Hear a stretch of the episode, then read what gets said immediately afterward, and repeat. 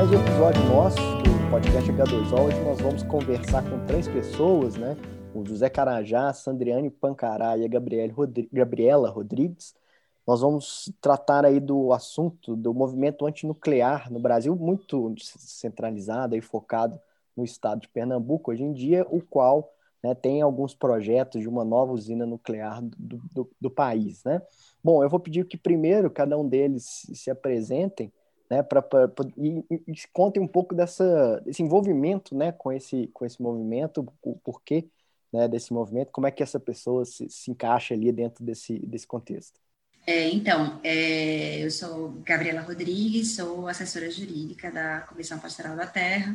A Comissão Pastoral da Terra já acompanha essa temática há alguns anos, né, desde aí meados de 2000 2007, 2008, inclusive participando de vários eventos em defesa do Rio, contra a, a usina nuclear, com a, esse projeto de construção de usina nuclear, contra, é, exigindo informações para populações, as populações locais e para toda, para toda e para todos os interessados. É, e a minha função, é, acompanhando esse, esse, essa situação desse projeto, né, os, e os impactos que esse, esse mega projeto pode trazer para a área, como assessora jurídica, são é, é um olhar sobre a questão jurídica, acompanhar a questão de titulação dos territórios dos povos e comunidades tradicionais locais, é, acompanhar os projetos de lei, que tratam e, teoricamente, buscam viabilizar a construção desse projeto, inclusive porque a Constituição do Estado de Pernambuco, ela, de certa forma, veda, ou pelo menos, a princípio, inviabiliza a construção de um projeto como esse. E aí, desde 2014, é, eu venho acompanhando, acompanhando diretamente esse tema, inclusive indo ao local, acompanhando as demandas dos povos e comunidades é, de Itacuruba, tentando viabilizar, inclusive, a consulta prévia, livre, informada, já que eles se, sequer foram cientificados formalmente ou informados formalmente dessa, dessa, desse projeto. E a Comissão Pastoral da Terra já acompanha esse projeto de construção de uma usina nuclear, uma central nuclear, com seis usinas, né? É, em Itacuruba já há alguns anos. É, a gente teve conhecimento desse projeto aí por volta de 2007, 2008, foi inclusive mais ou menos o período em que houve a, a proposta de emenda constitucional para tentar viabilizar a, a privatização, né, a retirada do monopólio estatal da construção, operacionalização de usinas nucleares. E aí, mais ou menos nesse período, então, em, em, mais ou menos 2007, 2008, a Comissão Pastoral da Terra começou a acompanhar essa problemática, né, o, o projeto de construção a, dessa central nuclear lá em Itacuruba, e, na verdade, a Comissão Pastoral da Terra acompanha essa situação, já acompanhava antes a, a, a situação local, em virtude da existência de três comunidades quilombolas que existem no, no município de Itacuruba. Então, esse projeto, o fato desse projeto, além de afetar diretamente o Rio São Francisco, que também é uma pauta muito presente na Comissão Pastoral da Terra, tem, o, tem o condão de afetar diretamente essas populações tradicionais, esses povos tradicionais, fez a CPT começar a acompanhar a situação. É, além de comunidades, além de, de, comunidades campesinas, no geral, que tem lá, né, trabalhadores rurais que residem lá no município de Itacuruba. Então, a CPT, junto com o CIMI, o Conselho Indigenista Missionário, faz um acompanhamento já há bastante tempo. Participou de diversas mobilizações, participou e participa de diversas mobilizações no local, inclusive mobilizações que dizem respeito à defesa do Rio São Francisco e que aí tangenciam esse tema da usina nuclear. Mas existiu aí, em 2009, um movimento mais amplo de enfrentamento a esse projeto, de para requerer informações, enfim. Esse movimento que teve uma adesão ampla aqui no Estado e fora do Estado, com várias organizações da sociedade civil, comunidades, também a, a presença de, de políticos apoiando, que foi a caravana antinuclear. E aí, é, dessa caravana, a CPT acompanhou bastante, e deu e, e, trouxe um pouco mais de notoriedade para essa temática, ali por volta de 2009, 2010. Então, esse não é um tema novo, nem para a CPT, nem para a sociedade civil, mas ainda assim, nem muito menos para os moradores locais, né? Mas ainda assim é um tema muito desconhecido para a população de forma geral. Não há uma divulgação mais ampla do tema, e aí a CPT sempre tem buscado ampliar essa divulgação em parceria com o CIMI, com várias outras organizações, como a Baixada da Pesca, a Diocese de Floresta, sempre numa atuação mais conjunta. Eu acho que é, é mais ou menos isso. Não, é, pois é, aí eu pedi, pediria para o pessoal, na sequência, se apresentar também, e aí a gente vai, vai aprofundando mais. É, eu sou Sandriano Lourenço, indígena do, pan, do povo Pancará, Serrote dos Campos, no município de Itacuruba a participação nesse movimento se deu ao, ao, ao, ao contato do meu povo a descobrir que existia essa possível instalação dessa usina nuclear aqui no município e bem próximo ao nosso território, onde nos afetaria também diretamente, nós e outros povos tradicionais, como os quilombos existentes aqui, ribeirinhos, pescadores e etc. E no início dessa discussão da usina nuclear, eu ainda estava é, bem adolescente, então participei ainda desses movimentos, é, a Marcha Antinuclear, Marcha das Águas, entre outras reuniões, e onde nossas lideranças sempre repassaram para a gente é, o que estava acontecendo, quais os impactos que a gente ia sofrer com esse empreendimento. E nós, a Juventude Pancará, sempre estávamos a postos, é, prestando atenção, aprendendo, para também defender os direitos do nosso povo, principalmente nessa questão do direito ao território. E daí eu me inseri na, no corpo de liderança do meu povo, né, enquanto liderança jovem, e aí comecei mais ainda a cada espaço que eu ia participando, eu ia levando essa pauta sobre a usina nuclear nos povos ou em outros espaços de movimento e discussão de lutas, de pautas de luta que a gente discutia sempre que havia um espaço oportuno, a gente vinha falando, debatendo, comunicando à, população em geral, principalmente aqui no estado de Pernambuco, que existe um projeto desse de usina nuclear ser instalado no município de Itacuruba, e sempre mostrando ao povo, quando eles têm o interesse de saber a preocupação é o, o, quais os impactos mais fortes que vêm a atingir nós, enquanto população e enquanto comunidades tradicionais. Então, eu me inseri ainda muito cedo no movimento contra a usina nuclear, né, antes de me tornar liderança, e após me tornar liderança, participei mais a fundo ainda, né, de debates, de, de entrevistas, de, nesse momento de pandemia, de lives, para a gente ir levando né, a opinião nas comunidades tradicionais que até hoje não foi é, procurada para ser feita a consulta, a consulta prévia desse projeto e saber a opinião de cada um que vive aqui no município de Itacuruba. Bom, meu nome é José da Cunha Júnior e as pessoas me conhecem mais como José Carajá. Mas antes de mais nada, eu quero dizer que eu não sou indígena, né? Eu ganhei esse apelido por a primeira etnia que eu trabalhei foi os Carajá lá no Rio Araguaia. E aí, como tinha muito Zé, eu passaram a me chamar de José Carajá, porque eu estava no aldeia Carajá de diferenciar. Ah, voltando aqui para Recife, e eu me envolvi com o Conselho Indigenista Missionário mais uma vez, que eu, eu fui membro desse, desse grupo, dessa pastoral desde o começo dos anos 80, e nesse envolvimento fui comunicado, né, fiquei sabendo dessa situação lá da proposição de construção de uma usina, e comecei, acho que começo de 1918, acho, 17, eu fiz uma viagem lá com a CPT, inclusive, Gabriel, para me inteirar melhor com da situação lá e dessa proposição de construção dessa usina lá, né? Eu tenho formação em geografia, eu sou mestre em educação, culturas e identidades, é, que é uma, uma forma de eu me preparar melhor para lidar com as populações tradicionais. Eu fiquei com uma dúvida aqui, se vocês puderem me ajudar a responder. A Sandriane talvez né, tenha informações a esse respeito. Se a, a, terra de vocês, né, digamos, é uma reserva indígena instituída, né? Se foi devidamente delimitada, enfim, se há alguma coisa. Porque a gente sabe muito disso na, na Amazônia, por exemplo, é muito né, falado que as reservas, inclusive, são até pontos estratégicos ali que, que retém ali o, o avanço do desmatamento, né, faz um, um cordão ali é, em volta da, da, base sul da Amazônia. Queria saber se, se a terra de vocês tem esse, esse caráter, né, se tem essa delimitação, e se isso a, a, tem a ver com isso, com essa questão da vedação, né, ou não, de um projeto como esse.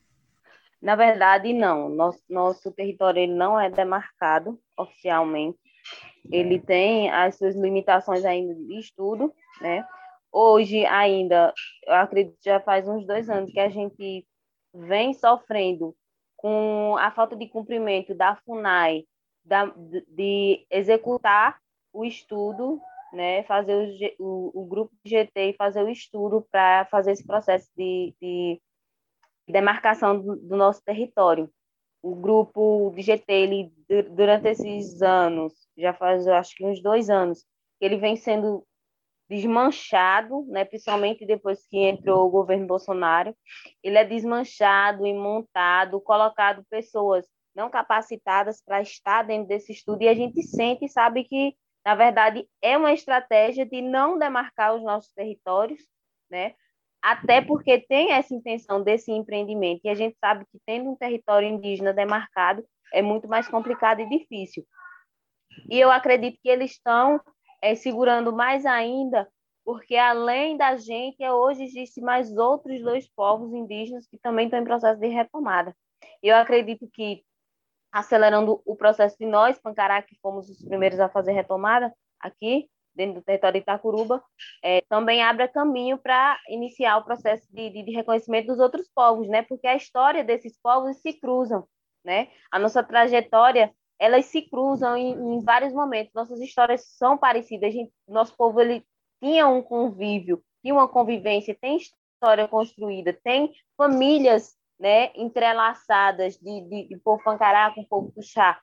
As nossas histórias elas se cruzam. E aí eu acredito que facilitaria também para os outros povos reconhecimento do território. E eu acho que não é, não é viável para eles, porque atrapalha essa ideia do projeto da usina nuclear. E aí a gente está até hoje lutando, a FUNAI já vem sendo processada, né, com multas, por não montar esse grupo de GT e por, por acrescentar pessoas que não têm o perfil e a qualificação certa para o grupo de GT, mas ainda não temos, infelizmente, nosso território demarcado. Na verdade, é, nenhum povo ou comunidade tradicional uh, dos, dos seis existentes em Itacuruba tem um território delimitado, demarcado é, o, a comunidade que tem um processo mais avançado, que é a comunidade quilombola de negros de Giru, é, que tem um, um, processo antigo, acho que a, a, o pedido de. A, eles deram entrada no processo no INCRA, acho que foi em 2008, se eu não me engano. É, eles é, têm tudo concluído. Tem, no caso dos quilombolas, é um pouquinho diferente o processo dos indígenas, eles têm um relatório chamado RTID, que inclui esse relatório antropológico que Sandriane estava falando, que foi formado um GT, para poder constituir tudo no caso, no caso do Espancará. É, no caso desse, desse, dessa comunidade quilombola, já foi até concluído. Então, na verdade, está tá tudo pronto. O que falta é, é indenizar um processo, o processo judicial, que ainda não iniciou, é, de, de como se fosse uma tomada daquele território por meio de indenização. Então, na verdade, na verdade, o que falta acontecer no caso do, do não falta não falta nada de levantamento de informações no caso dessa comunidade específica. E como essa, essa demora é muito está sendo muito grande, inclusive tem uma, uma parte do território deles que é que que foi oferecida para venda. Então, seria só uma, uma espécie de compra e venda que acontece. É, é, é como se fosse uma compra e venda mesmo, negociada com o INCRA. A gente não vê nenhum motivo para que isso não esteja caminhando, exceto esse projeto de construção da usina nuclear.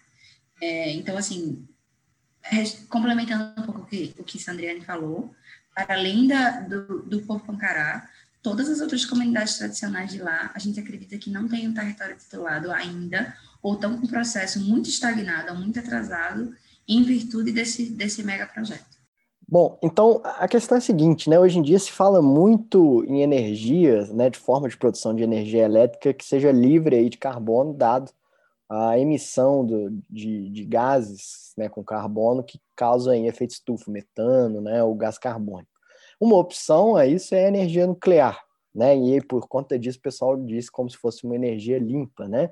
É, aí eu queria saber por que lutar contra a energia nuclear, né? Visto que hoje em dia se discute que o risco é baixo, se você não tiver questões como terremotos, igual no Japão foi com Fukushima, e o, o negligenciamento, né? A, enfim, a, a, operação descuidada de Chernobyl, reportada em seriados e etc.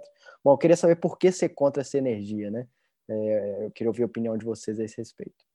Nós, primeiro, como foi dito aqui por Sandrione, por Gabi, fomos chamados a Itacuruba pela presença de quilombolas indígenas. Né? Esse envolvimento com a possível construção de, dessas, desse sítio nuclear lá nos levou a, a ter contatos com a articulação nuclear brasileira e com outros grupos, né, com pesquisadores, como o professor Heitor Scalabrini, aqui de Pernambuco, o professor Célio Berman, daí da, da USP de São Paulo, o Chico Vitak, que é um antigo é, nuclear. Então, gradativamente, a gente foi compreendendo né, o que implica a construção de um sítio nuclear em qualquer lugar. Não se tratava apenas de um sítio nuclear em Itacuruba, mas a energia nuclear ela é, primeiro, extremamente cara, extremamente perigosa, né? e os rejeitos que ela deixa são eternos, né? A gente acha que do jeito que o planeta vai, não vai viver mais alguns milhares de anos, né? Mas essa energia nuclear vai ficar, esses rejeitos nucleares vão vão ficar. Ah, o principal argumento deles é esse, de ser energia limpa, ou seja, a não emissão de carbono pelo momento que o planeta está passando, digamos assim, é uma boa mídia né, dizer isso. Mas não podemos olhar apenas o funcionamento de uma usina, mas o ciclo nuclear, esse que nós é, é, até comentamos um pouco, a extração do minério né, e o lixo nuclear, eles são extremamente poluidores. Né? Ah, a gente não pode pensar que a única forma hoje de sujar o planeta é a emissão de carbono. Não é. O nuclear é, é a radiação, tanto na extração de urânio como no processamento dele, como em possíveis acidentes com usinas, como a história já nos mostrou, né? Ela é muito agressiva, é muito suja. Né? Então, essa desculpa, ela realmente não é cabível. Né? E compreendendo tudo isso, né, chamamos a atenção né, por vários fatores, inclusive está na beira de um rio, né, que nasce aí em Minas, né, e é chamado, por isso chama Rio da Integração Nacional, e já está bastante agredido, e que as pessoas que estudam esse rio aqui em Pernambuco, né, já tentaram mostrar para a gente que não tem água nesse rio para resfriamento de reator nuclear. Né?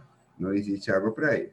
Então, a gente conclui que tanto os, os, os, impactos sociais, né, não só as populações tradicionais, como tem o testemunho aí de, de Sandriane, né, e, e quilombola, mas toda essa população chamada ribeirinha, ela vai, ela vai correr risco, né? Então esses impactos sociais, os impactos ambientais, né, seriam assim muito grandes do ponto de vista econômico nós já temos a experiência aqui que Itacuruba já foi uma cidade relocada para a construção de, de, da barragem de Itaparica.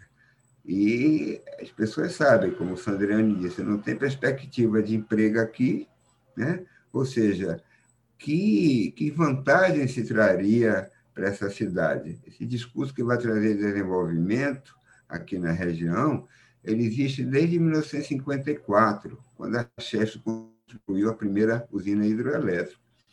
Então, essas, são esse conjunto de, de, de, situações que levam a crer que esse caminho de, de do nuclear não é um caminho né, para se evitar carbono ou para se despoluir o planeta ou para trazer desenvolvimento. Não é. Ele é todo falso. Né? Existem outros interesses aí por trás, que a gente pode falar mais na frente. É, complementando um pouco o que José Carajá trouxe sobre por que a gente tem outras formas de produção energética, eu acho que é bem importante falar de um estudo recente apresentado pela UCS, é, que é uma organização de cientistas uh, que lançou esse estudo colocando em xeque realmente a, a, a, a suposta segurança dos novos modelos de usinas nucleares. Eu acho que isso é uma coisa chave, porque os defensores da usina nuclear, é da, defensores da matriz nuclear, eles costumam dizer que nossas preocupações com vazamentos, possíveis até explosões que são raras, mas sobretudo com vazamentos, são, é, é, são estão desatualizados porque os novos modelos eles possuem uma segurança muito maior. Esse estudo que é bastante interessante, ele, ele traz algumas, alguns elementos para a gente refletir. Por exemplo, ele diz que o urânio utilizado em alguns desses novos modelos, ele é três ou quatro vezes mais enriquecido do que os usados nos reatores antigos, nos reatores convencionais, o que seria um grau relativamente próximo do que seria necessário para a construção de armas nucleares. Ou seja, bastante é, é, é, um urânio bastante enriquecido, um urânio que tem um risco, um, é, apresenta um risco maior de ser manuseado. E, além disso, fala que esses novos reatores é, podem ter problemas com os, com os moderadores, que seriam muito mais sensíveis e muito, e muito mais difícil de, do uso da, da água como forma de resfriamento do, do reator, enfim é bem importante, essa, essa, essas, essas informações são bem importantes, precisam ser levadas a conhecimento, porque esse é um dos fortes argumentos. O outro seria de que os rejeitos, eles agora eles podem ser reaproveitados, reciclados, rejeitos nucleares, né? o lixo atômico. E, na verdade, na verdade, muito pouco se faz disso ao redor do mundo. Acho que o país que é mais citado sobre isso é a França. E o beneficiamento desse lixo, que não é completo, ele é caríssimo, ele é muito caro. E seria inviável para a gente, inclusive com a quantidade de usina que a gente tem aqui, produzir uma, um, um, ter uma central de beneficiamento desse lixo que não é completamente reciclável, digamos assim, né? Não é não é beneficiado por completo. Então, assim, não esses argumentos que, que esses defensores da, da, da matriz nuclear trazem, como de que a modernidade trouxe trouxe todas as soluções para as problemáticas da matriz nuclear antigas, isso é falacioso. Na verdade, existem, existem vários contrapontos. É, e aí eu queria ouvir da, da Gabriela e da Sandriane como que tem se dado o movimento, né, na prática, a atuação de campo aí, se passa por uma questão de mobilização das pessoas, de informação, enfim, quais são as, as ações da ponta? Então, a maioria das ações que tem sido feita é exatamente é, os espaços né, de discussão com as informações do, dos impactos que a usina causa, tanto para a população civil, como para a terra, como para a água, principalmente para a água. A, a, a luta antinuclear ela vem é, se enriquecendo, principalmente em defesa do Rio São Francisco. A gente sabe que ele é fonte de renda e vida de muitas pessoas, muitos ribeirinhos e também de muitas comunidades que vivem ao seu entorno. Então, muito, acredito que quase nenhum município, principalmente aqui na minha região, tem projetos de revitalização desse rio, né? Eles não cuidam, eles só só impactam, né? Trazem impacto a ele, né? Jogando rejeito de esgoto sem ter um saneamento básico de qualidade. E aí vem ainda mais esse projeto da usina nuclear. Então, os movimentos eles são feitos em cima disso. São houve caminhadas antinucleares feitas, onde nesses espaços a gente fala ao, ao povo que está ali nos municípios onde passam essas caminhadas o porquê que não é a favor, onde várias lideranças de comunidades ou lideranças políticas ou o pessoal das organizações que ajudam contra é, esse projeto levam a falar ao público, a falar no carro de som, ou como hoje, essa ferramenta de estar tá dando a entrevista e estar tá passando o assunto para outras localidades, outras regiões, e com esse momento da pandemia tem sido utilizado bastante o espaço de fazer lives, né, para que o movimento não fique, não fique adormecido. Então, a, o formato de lives, de debate, debatendo desde o impacto, a, a, o gasto financeiro desnecessário, desde a, a possível um, um, possível risco né, que possa acontecer com essa usina ela não sendo bem manuseada. Tudo isso, né, a gente busca pessoas que são formadas, que são capacitadas, que entendem do assunto para estarem debatendo e principalmente trazendo a população, que vai ser o maior impactado, a também levar a sua voz e dizer o porquê que é contra, né? Principalmente nós, comunidades tradicionais, que vêm em defesa principalmente do território, do direito ao território, que a gente sabe. Eu acho que poderia informar também aqui para o público aí do podcast que tem essas frentes que a gente aqui que mora na cidade, né? Não como o Sandreone que está lá na área, vivendo o dia a dia disso, mas que tem uma, uma situação que é que o artigo 216 da Constituição do Estado de Pernambuco, ele, de certa forma, proíbe ou, ou limita né, a construção de usinas nucleares e aceitação de lixo atômico aqui no Estado. E essa pessoa de que a Sandriane se referiu, um deputado estadual chamado Alberto Feitosa, ele colocou uma emenda né, para favorecer ou para quebrar essa proibição. E nós tivemos assim uma, uma várias é, várias reuniões lá na, na Assembleia Legislativa é, estadual, prós e contras, né? E foram debates assim que a gente aqui na cidade tem que fazer, né? Que diz respeito a esse processo é, assim de construção da usina, né? E havendo essa essa limitação, é menos uma possibilidade para que isso aconteça, né? Ah, e também a nível nacional, Gabi tem acompanhado melhor que votaram aí recentemente, em janeiro, né, Gabi? Uma maneira de se tirar o monopólio. Né? Então, isso é outra frente de luta, porque ela é jurídica né? e ela é política.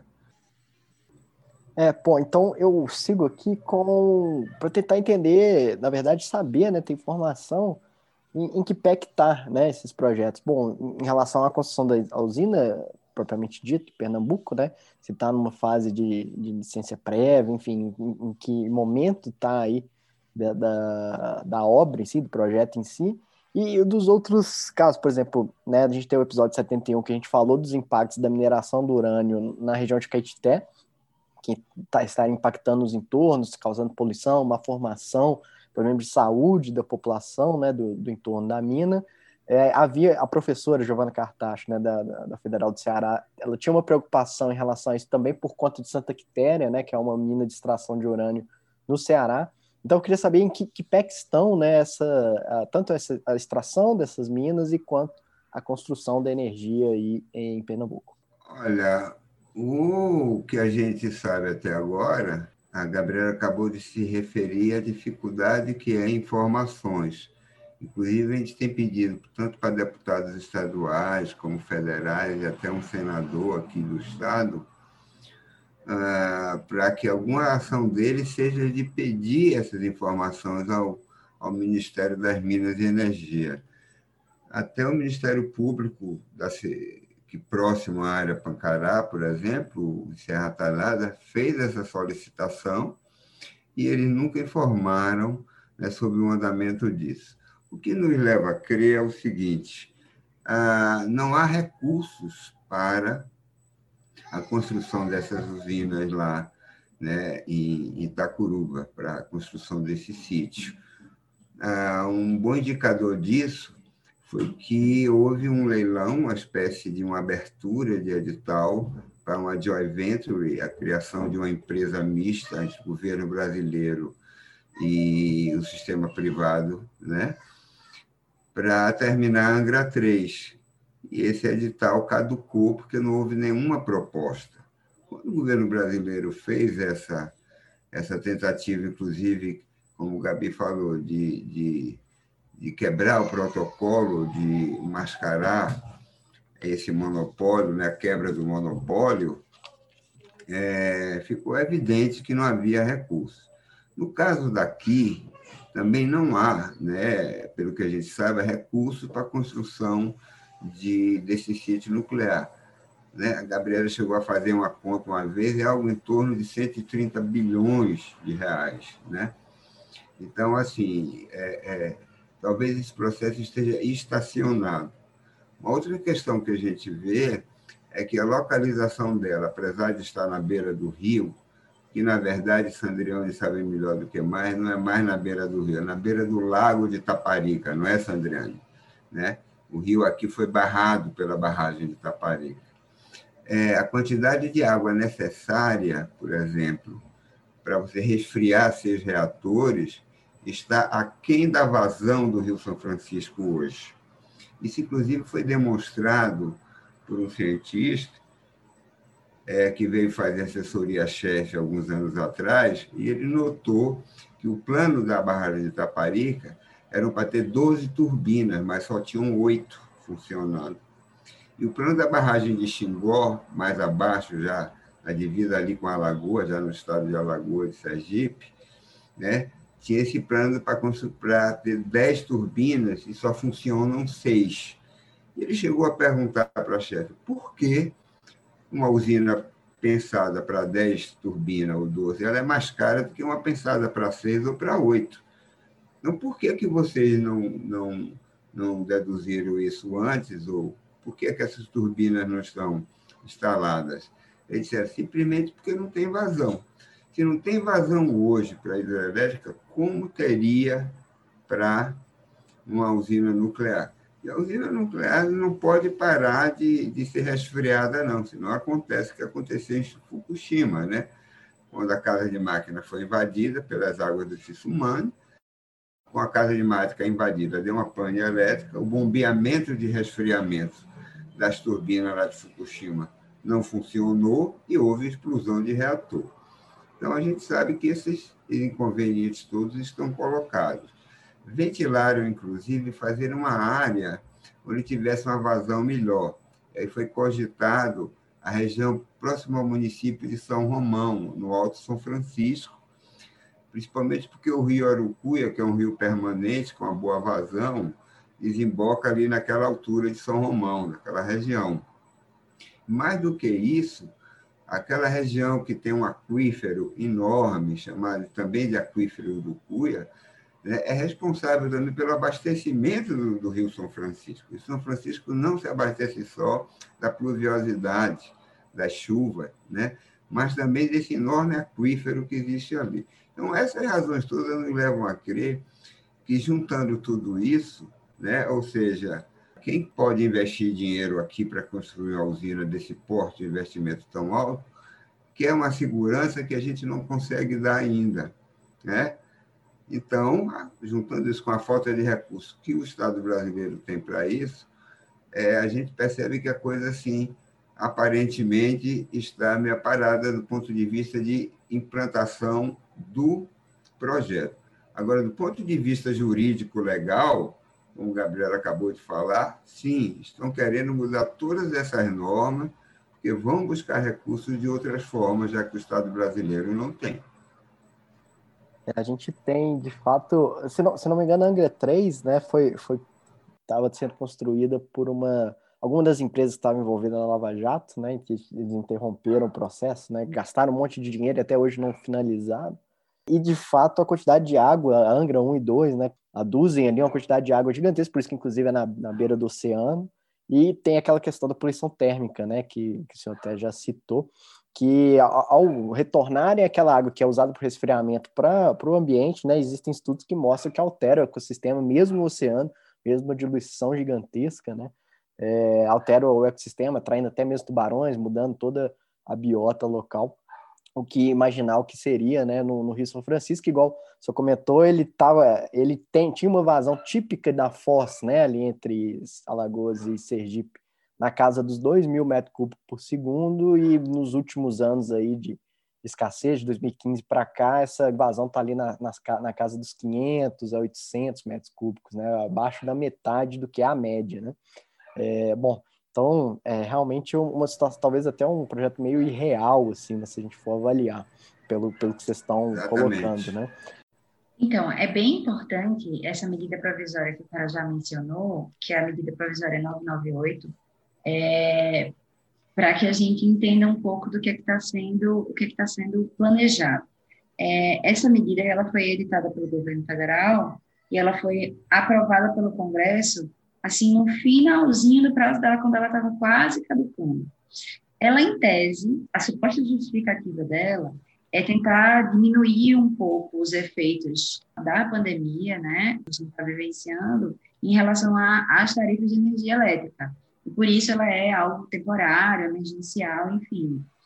E aí ela, ela seria, seria voltada para o norte para o nordeste, mas esse, essa é a justificativa é, que foi é, apresentada para o Congresso, para a população. Na verdade, na verdade, essa medida, ela, ela, ela retira subsídios da energia solar e energia eólica, ela aprova a expansão nuclear, porque ao retomar a construção de Angra 3 e de outras usinas nucleares, como as do, do projeto de complexo de Itacuruba, e como uma forma de, de acelerar essa, enfim, de viabilizar a, a aprovação, ela, ela teve uma prioridade nacional, ela foi dita de interesse público, porque em tese ela seria para poder, ela teria sido pensada para realmente mitigar os efeitos da pandemia de Covid-19.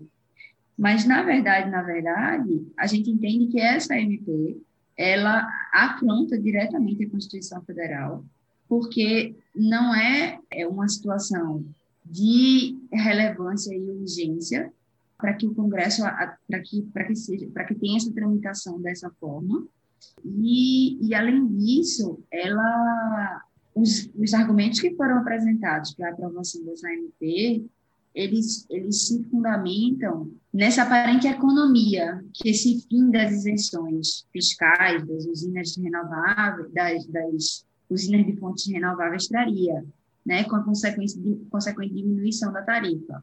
Só que ah, essa situação ela, ela não tem uma relação direta entre a matéria principal da MP e o restante da medida provisória, que dispõe sobre o capital para a construção de usinas nucleares, ou seja, ela fala numa parte é, em, em formas de tentar viabilizar a redução da tarifa, inclusive com esses cortes de subsídio né, de energia solar e eólica, o que é terrível, né, um desincentivo, e de outro lado, nos outro, em outros artigos, ela vem trazendo uma matéria que não tem absolutamente nenhuma necessidade de tramitação com urgência, como, como ela estaria sendo é, apresentada. Então, além disso, a matéria que é trazida em si, ela é inconstitucional, porque ela traz alguns pontos que, ela, que afrontam diretamente a Constituição também, porque visam a, de alguma forma, modificar o que tem na Constituição Federal, que é o monopólio estatal para construção, operacionalização de usinas nucleares, é, por meio de uma, de uma medida provisória, quando seria uma matéria de emenda constitucional. Inclusive, há uma emenda que ainda não foi votada, tratando sobre isso, que está aí pendente de aprovação desde 2007. E existe alguma é, ação é, direta de inconstitucionalidade nesse sentido, em relação a esse MP? Ainda não há nenhuma ação que a gente tenha tomado conhecimento, é, mas estamos discutindo essa situação com o Ministério Público Federal e com o Ministério Público Estadual, inclusive entidades como o Comitê de enfim, para tentar viabilizar essa ampliação dessa discussão. Mas até o momento estamos ainda na discussão sobre a situação. Bom, parecido fizeram com saneamento, tentando aumentar a participação privada no setor através de medida provisória. Né? O Temer tentou duas vezes, inclusive duas MPs com o mesmo teor, que é um absurdo, é, mas depois conseguiram fazer valer uma lei né, que, que atingia ali os objetivos né, dessa, dos donos do capital né, do país. Enfim, aumentando aí a, a participação privada no setor, inclusive bagunçando tudo, tudo que a gente tem.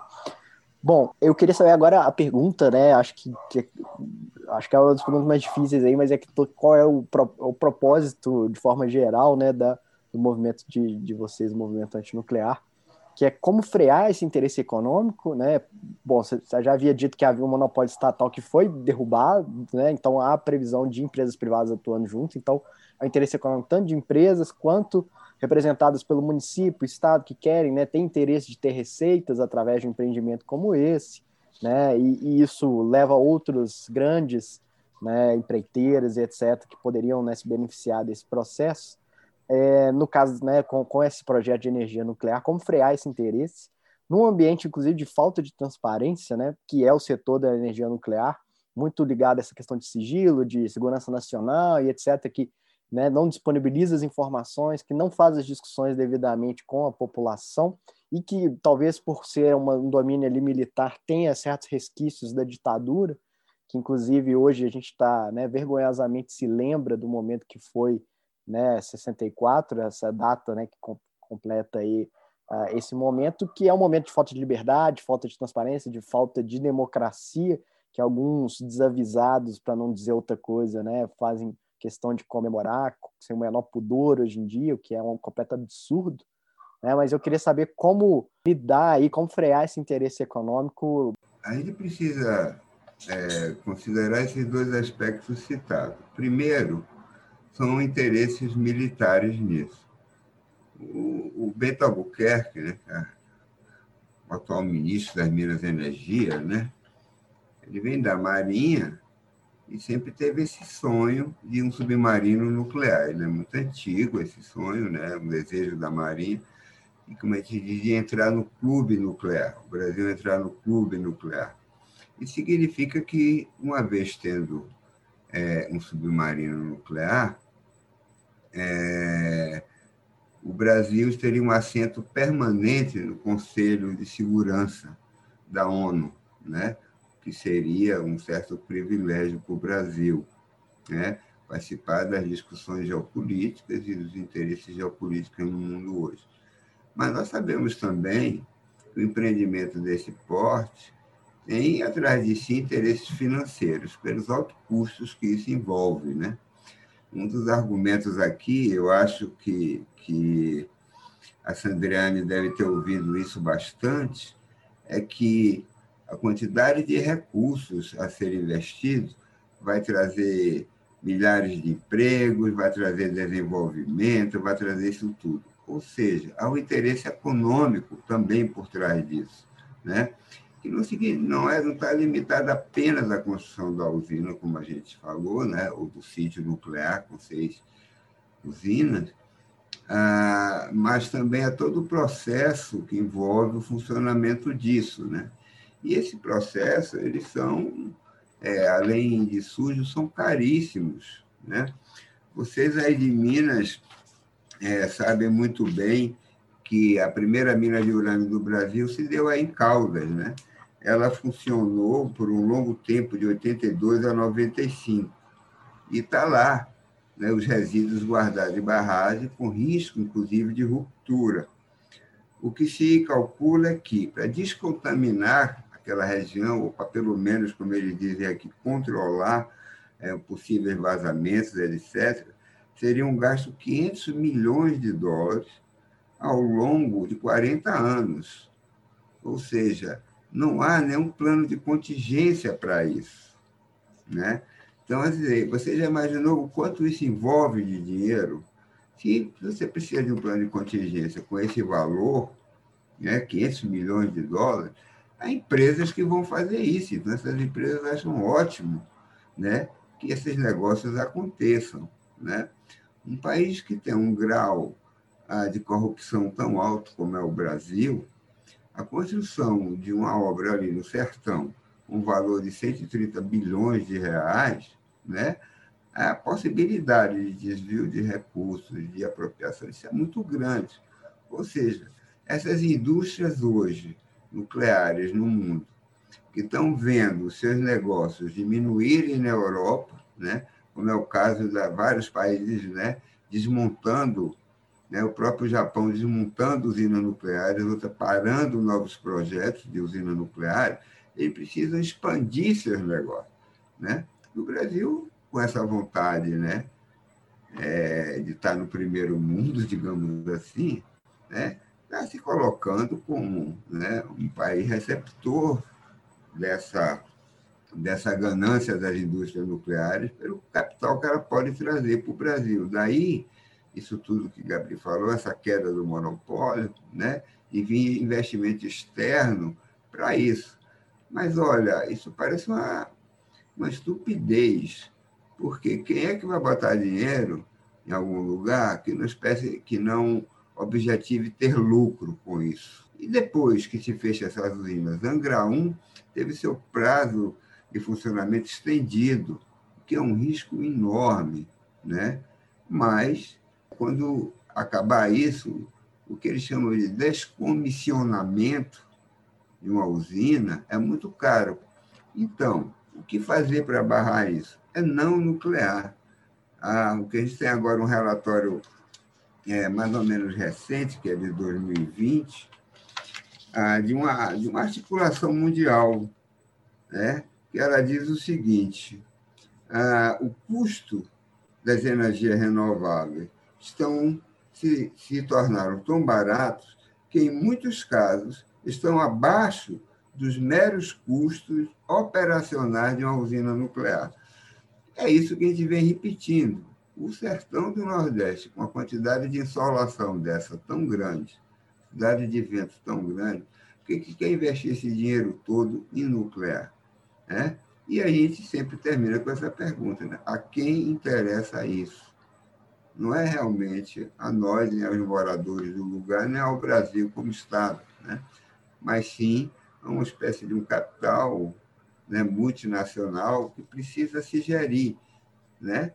E esse mesmo relatório diz nem que eles apresentam planos ou intencionalidades, né? mas que não fazem. Nos últimos anos, né, se tem é fechado usinas. A Europa fechou 40, né? e estão construindo menos de 20. Então, a gente precisa perceber isso, que essas indústrias né, elas já foram experimentadas, não se quer esse preço. O preço dessa energia é muito caro. Né? É cinco a seis vezes mais caro né? na sua, no seu custo de megawatt a hora, assim também como vai deixar depois um fardo de descomissionamento que não está previsto no custo da energia, mas que a conta vai chegar para o povo brasileiro na conta de luz das empresas distribuidoras de energia. É, e se, e se não chega, fica lá causando impacto, né? Como o senhor já até comentou, Caldas está lá sem, sem solução. Bom, Sandriane, eu queria ouvir de você agora a esse respeito, né? Você, bom, a gente tem sempre na discussão ambiental, a gente tem sempre um conceito que chama not in my backyard, né? Não no meu quintal. Que a gente precisa produzir energia, que a gente precisa ter estação de tratamento de esgoto, a gente precisa ter aterros sanitários e lixões, mas ninguém quer isso do lado de casa. Né? Enfim, eu queria que você pudesse dizer isso. Eu sempre costumo, costumo dizer realmente que Itacuruba, eu não sei se ela tem alguma marca a atrair né, esses grandes empreendimentos, mas onde é interessante a gente ressaltar que devido ao empreendimento anterior da hidrelétrica, o município hoje se encontra meio, meio que estagnado, parado. Por quê? Era um município que tinha uma população bem maior, um município que economicamente é, tinha um mercado né, de alimentação que girava em torno da cidade de Itacuruba, nessa região aqui de Itaparica. Os municípios vizinhos faziam compras no município de Itacuruba, fosse de farinha, que existia casas de farinha na, na, na, na cidade antiga, é, fosse de compras de fruta, ou do feijão, ou da cebola, o que fosse. É, de carne e animais e etc. É, e hoje, nesta nova localização onde foi implantada o município, não há, Porque houve um impacto muito grande social que aconteceu com, com, com essa deslocação das pessoas, que foi exatamente a dita indenização da Chesse. Algumas pessoas foram indenizadas por ter que se deslocar do seu local, algumas preferiram não vir morar na cidade nova e se deslocaram para outros estados, Bahia, é, Ceará, outras foram para outros municípios e alguns foram para alguns projetos de irrigação um pouco mais distante, como o projeto Brisda, é, Caraídas e etc. Só que a Chesf indenizou essas pessoas, pessoas essas que eram acostumados a ter um, um, um número X de, de, de, dinheiro em mão, que era de, de ter sobrevivência, de comer, de se vestir, de estar bem, né? As pessoas elas tinham uma alimentação saudável porque elas comiam o que elas plantavam, né? Então, elas gastavam muito pouco para comer, né? E ao chegar na cidade nova, elas vieram com uma realidade totalmente diferente. As pessoas tiveram que começar a fazer a utilização do, do gás de cozinha, é, porque por um certo tempo a, a, a procura de, de de lenha aqui na região, que causou uma, uma devastação na, na, na, na Caatinga aqui enorme, na procura de lenha. Muita gente que veio teve que construir esses fogãozinhos de lenha no quintal de suas casas. Pessoas que não sabiam nem sequer usar banheiros, né? Que faziam, utilizavam, faziam suas necessidades ao ar livre, que era esse costume antigamente. Mudou totalmente a rotina, a, a dinâmica de vida dessas pessoas. E esse, essa questão deles terem indenizado essas pessoas, ter implantado um número é, que na época para eles era um número enorme de dinheiro que eles viam constantemente, essas pessoas não tinham uma educação financeira para saber lidar com esse recurso e investir para o seu futuro e de sua família. Muita gente, em pouco tempo, gastou toda a indenização. E a única coisa que ficou foi a casa que recebeu já construída da Chesse pessoas que hoje passam por necessidade, passam fome, porque não houve uma educação financeira para elas saberem controlar essa indenização que eles recebiam. Né? Poucas pessoas tinham um certo grau de estudo, ou que eram de família mais, mais ou menos já estudada, ou que já empreendia, já fazia negócios, que conseguiram ter uma estabilidade legal.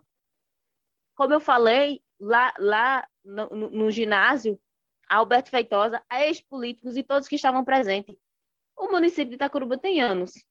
E eu tenho minha avó, tenho minha mãe, tenho mais velhos, que não tem história para contar e que foi feito um grande investimento dentro do município. Até hoje, o município recebe royalties da hidrelétrica de Itaparica. E o que é feito com esses royalties? O que foi feito com isso? em que que ajudou o município a crescer? Porque até hoje ele ainda continua pequenininho ali. Poucas pessoas têm oportunidade de emprego a maioria vai embora, principalmente jovens, porque precisam realmente de emprego. Mas onde que o filho de sertanejo que é formado como professor vai trabalhar numa usina? Como? E aí é, é, não adianta o político vir dar a palavra dele de que ah, eu vou usar os royalties da usina nuclear para investir no município. Se hoje não existe nem lei de royalties de usina nuclear. Então, isso já quebra né, tudo isso que, que eles falam de que é rios e rios de dinheiro. Não existe uma garantia de que vai, o município vai receber dinheiro por estar sendo implantado esse, esse, esse projeto. Não existe uma garantia.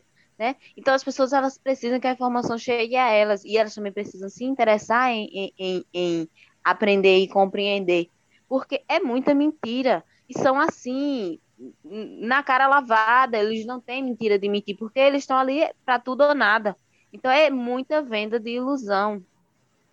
É, é só, é só perguntar para moradores locais aqui da agricultura familiar, é, sertanejos, ribeirinhos, geral, geralzeiro, né? Enfim, outras comunidades povos tradicionais aqui de Minas Gerais, quando vem esses empreendimentos de um grande, de uma grande mineradora que vai trazer recursos, que vai mudar a vida das pessoas, que todo mundo vai ter emprego. E queria deixar aqui ao final um espaço para uma mensagem final, uma despedida, né? Algo que vocês queiram acrescentar às falas aí. Eu queria agradecer, Lucas, a, a você e ao H2O, né, ter essa oportunidade uma das perguntas que você fez para a gente é como é que a gente está divulgando essa luta. A gente divulga também através de grupos como o de vocês, que dão voz para a gente, né? Que nos dão essa oportunidade de falar para quem acompanha vocês, para quem fala com vocês, né? o que é está acontecendo aqui em Pernambuco, em Itacuruba, o que é que isso representa hoje para o Brasil, né? para o mundo, essa ideia de se usar energia atômica para gerar energia elétrica. E se pergunta, vou fazer de novo, né? É, não há deficiência elétrica, não há deficiência de energia, há má distribuição de energia. O apagão do Amapá é porque só tinha uma base lá, se caísse um raio lá, acabava tudo. Foi o que aconteceu. Não há falta de energia, há uma má distribuição de energia. Né? Então, não use esse argumento também. Né? Bom, então, muito obrigado a você. Né? Foi um prazer assim, te conhecer e conhecer é, esse podcast aí de vocês. Né? E foi, mais uma vez, também é, muito saudável estar com o Gabi, com o Sandrione aqui mesmo à distância, né? E a gente sempre está vendo uns e outros nos grupos, diz, olha, agora a gente tem um tempo para a gente conversar com o mineiro aí, vamos lá, e estamos aqui juntos. Muito obrigado, Lucas. Muito obrigado a vocês aí do H2O. Certo. Gabi, se quiser falar.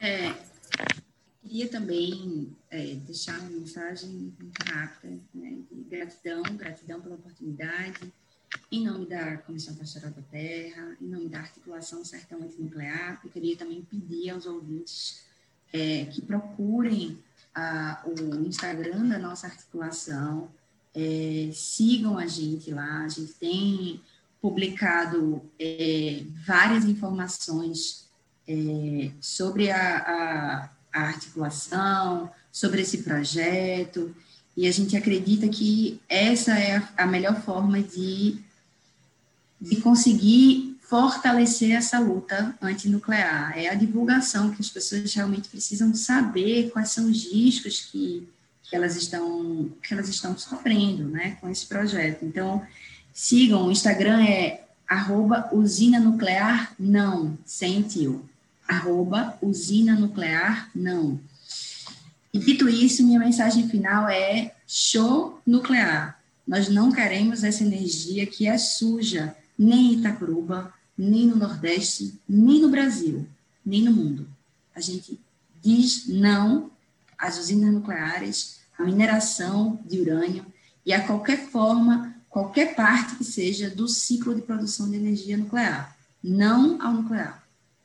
Eu queria agradecer a oportunidade, né, de você estar tá, tá nos fornecendo esse espaço para que a gente continue né, levando a nossa voz, levando é, os, principalmente os principais motivos da gente ser contra esse empreendimento que eu costumo dizer que é desnecessário, é porque a gente não vê a necessidade, principalmente aqui no Brasil, é, dizer que as pessoas elas se interessem mais, porque muitas vezes a gente só reage depois que recebe a pancada, né? E só vai procurar entender o que é está acontecendo depois que a pancada já tem sido feita. E a gente está tendo a oportunidade de frear essa pancada, de não receber essa pancada, mas a gente precisa de um a um, unido, junto, né, em um só segmento, em uma só direção. A gente não está aqui é, é, para chamar atenção por vaidade, a gente está aqui realmente interessado em estar tá preservando o território que para as comunidades tradicionais é sagrado, que para muita gente tem uma ligação muito forte, principalmente aqui do município de Itacuruba, é, e a saúde das pessoas. A gente está aqui lutando também pelo futuro das crianças de hoje e das que vão nascer futuramente também. Né? Então, a gente diz não à usina nuclear, o povo Pancará diz não à usina nuclear, não à usina nuclear hoje, não amanhã, não nunca, nunca, né? Não aqui no Brasil e não em nenhum lugar do mundo. Bom, gente, essa então é a, é a mensagem forte, né, do pessoal é, reforçando aí, o pessoal tem a página no Instagram, divulga né, suas, suas ações, seus debates. É, então, esse foi, foi o episódio de hoje, né? E, e até a próxima, gente. Até mais.